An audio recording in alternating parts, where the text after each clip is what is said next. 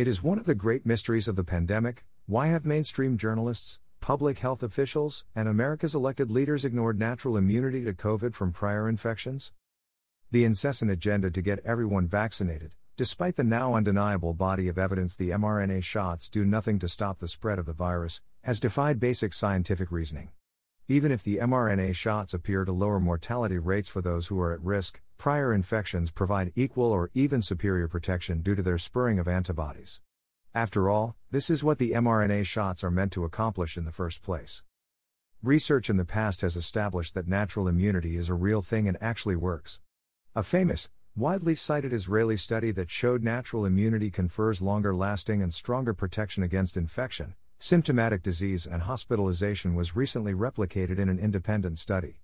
Nonetheless, there has been a stubborn refusal by the part of the media to acknowledge natural immunity exists, and the overwhelming majority of Democrat voters do not believe that it works against COVID. Enter a new study on natural immunity published in the European Journal of Immunology. The cutting edge research shows that not only is natural immunity effective, it is superior to vaccinated immunity because it is much longer lasting. Most subjects develop antibodies to SARS CoV 2 following infection, the study states. In order to estimate the duration of immunity induced by SARS CoV 2, it is important to understand for how long antibodies persist after infection in humans. We found that NAB, natural antibodies, against the weight virus, the lineage variants, persisted in 89% and SIG in 97% of subjects for at least 13 months after infection. Eat your heart out, Big Pharma. Nature's immunization system beats your leaky, ineffective products any day of the week. Let's dig a little deeper and examine the results. The study's results show the overwhelming majority of subjects received natural immunity from prior infection, regardless of whether the case was severe or mild. The researchers also sought to assess if natural immunity to certain variants of concern can be expected to protect against future variants. Previous infection with SARS CoV 2 has shown to induce effective immunity and protection against reinfections in most individuals, the study says. In animal studies, a protective antibody titer against SARS CoV 2 infection has been suggested to be low. Higher IG antibody levels against SARS CoV 2 among healthcare workers within three months after vaccination were found to be associated with lower infectivity. However, a protective threshold for humans is still under debate and subject to the standardization of serological methods. The accumulating research data on the persistence of antibodies after natural infection, and NABs in particular, will provide important insight into estimating for how long antibodies induced by coronavirus disease 2019, COVID 19, vaccination can be expected to persist and provide protection against emerging SARS CoV 2 variants. It is important to note that the Centers for Disease Control and Prevention refuses to accept the presence of antibodies as a demonstration of natural immunity to COVID 19. The CDC insists on every eligible person getting vaccinated, regardless of prior infection. Antibody testing is not currently recommended to assess for immunity to SARS CoV 2 following COVID 19 vaccination, to assess the need for vaccination in an unvaccinated person, or to determine the need to quarantine after a close contact with someone who has COVID 19. Some antibody tests will not detect the antibodies generated by COVID 19 vaccines. Because these vaccines induce antibodies to specific viral protein targets, post vaccination antibody test results will be negative in persons without history of previous infection, if the test used does not detect antibodies induced by the vaccine. All eligible people should be vaccinated, including unvaccinated people who have previously been infected and have detectable antibodies. Unvaccinated persons, including those who have previously tested antibody positive, should follow current recommendations to prevent SARS CoV 2 infection. There is no credible scientific reasoning provided, only a vague appeal that it is hard to test for the specific antibodies provided by the vaccines. Needless to say, this is not a valid argument. Additionally, the CDC itself claims that there have been 146.6 million prior infections in the United States, as of October 2. Based on its calculation and the current reported 52 million cases, this would put prior infections and natural immunity at around 200 million people. The Mayo Clinic once considered 200 million Americans with vaccinated or natural immunity to be sufficient to claim herd immunity. Obviously, the experts, who have been wrong in countless ways, continue to move the goalposts to further the total vaccination slash zero COVID agenda at all costs. The European Journal of Immunology nonetheless demonstrates that natural immunity from prior infection is both durable and longer lasting than vaccinated immunity, although elderly patients may benefit less from this form of immunity.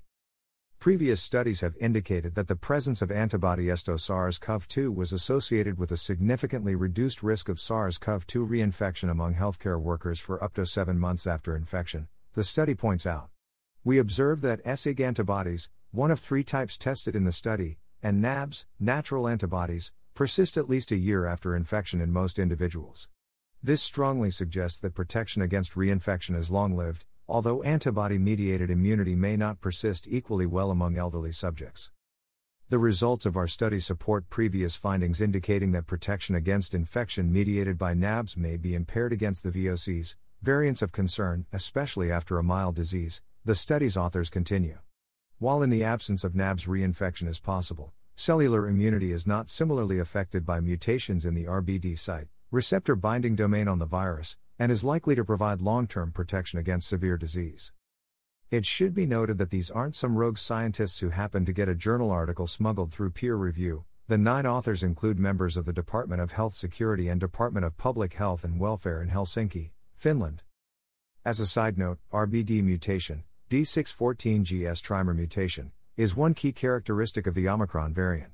Furthermore, South Africa data suggests that prior infection to the Delta variant confers natural immunity to the Omicron variant. But the final nail in the coffin for the media's natural immunity deniers is a recent study that was conducted on children. A study published just days ago in Nature Immunology shows that children have an even more robust natural immunity response than adults. SARS CoV 2 infection is generally mild or asymptomatic in children, but a biological basis for this outcome is unclear, the study's authors state in the abstract. Here we compare antibody and cellular immunity in children, aged 3 to 11 years, and adults. Antibody responses against spike protein were high in children, and seroconversion boosted responses against seasonal beta coronaviruses through cross recognition of the S2 domain. Neutralization of viral variants was comparable between children and adults. However, the children had a much stronger T cell response than adults, meaning a heightened ability for their bodies to recognize the virus. Furthermore, their natural immune response lasted longer. Spike specific T cell responses were more than twice as high in children and were also detected in many seronegative children, indicating pre existing cross reactive responses to seasonal coronaviruses, the study states. Importantly, children retained antibody and cellular responses six months after infection, whereas relative waning occurred in adults. Spike specific responses were also broadly stable beyond 12 months. Therefore, children generate robust, cross reactive, and sustained immune responses to SARS CoV 2 with focused specificity for the spike protein, the study notes. These findings provide insight into the relative clinical protection that occurs in most children and might help to guide the design of pediatric vaccination regimens. The children also demonstrated strong humoral immunity, B cell immunity, while most but not all adults demonstrated this type of adaptive immunity. We next assess the longevity of immune responses within a subgroup of 35 children and 81 adults who had seroconverted at least six months before the analysis, the study says. All children retained humoral immunity while 7%, 681, of previously seropositive adults failed to show antibody responses. Children also maintained higher antibody titers against spike and RBD, which were 1.8 fold higher than adults. Nonetheless, America is one of the few nations in the Western world that continues to treat children as if they are at equal risk to the virus as the at risk elderly. There are 29 states in the United States that have seen zero COVID related mortality in children, and the survival rate for healthy children is literally 99.99995%. Even so, America is one of only seven Western countries that insists on masking children in schools, ignoring the dubious efficacy of masks and that there is a mental health crisis being exacerbated by the pandemic response. America's public health officials thus continue to ignore the science on vaccines, they do not stop the spread, therefore, they are not a public health but a personal issue natural immunity, which is superior to vaccinated immunity, and the overwhelming evidence of immune resiliency to the virus among children. One of these days, the people will catch on to the facts of the COVID pandemic. Until then, it is up to us citizens to spread the word. Eur J Immunol 2021 Haveri persistence of neutralizing antibodies a year after SARS CoV 2 infection in humans.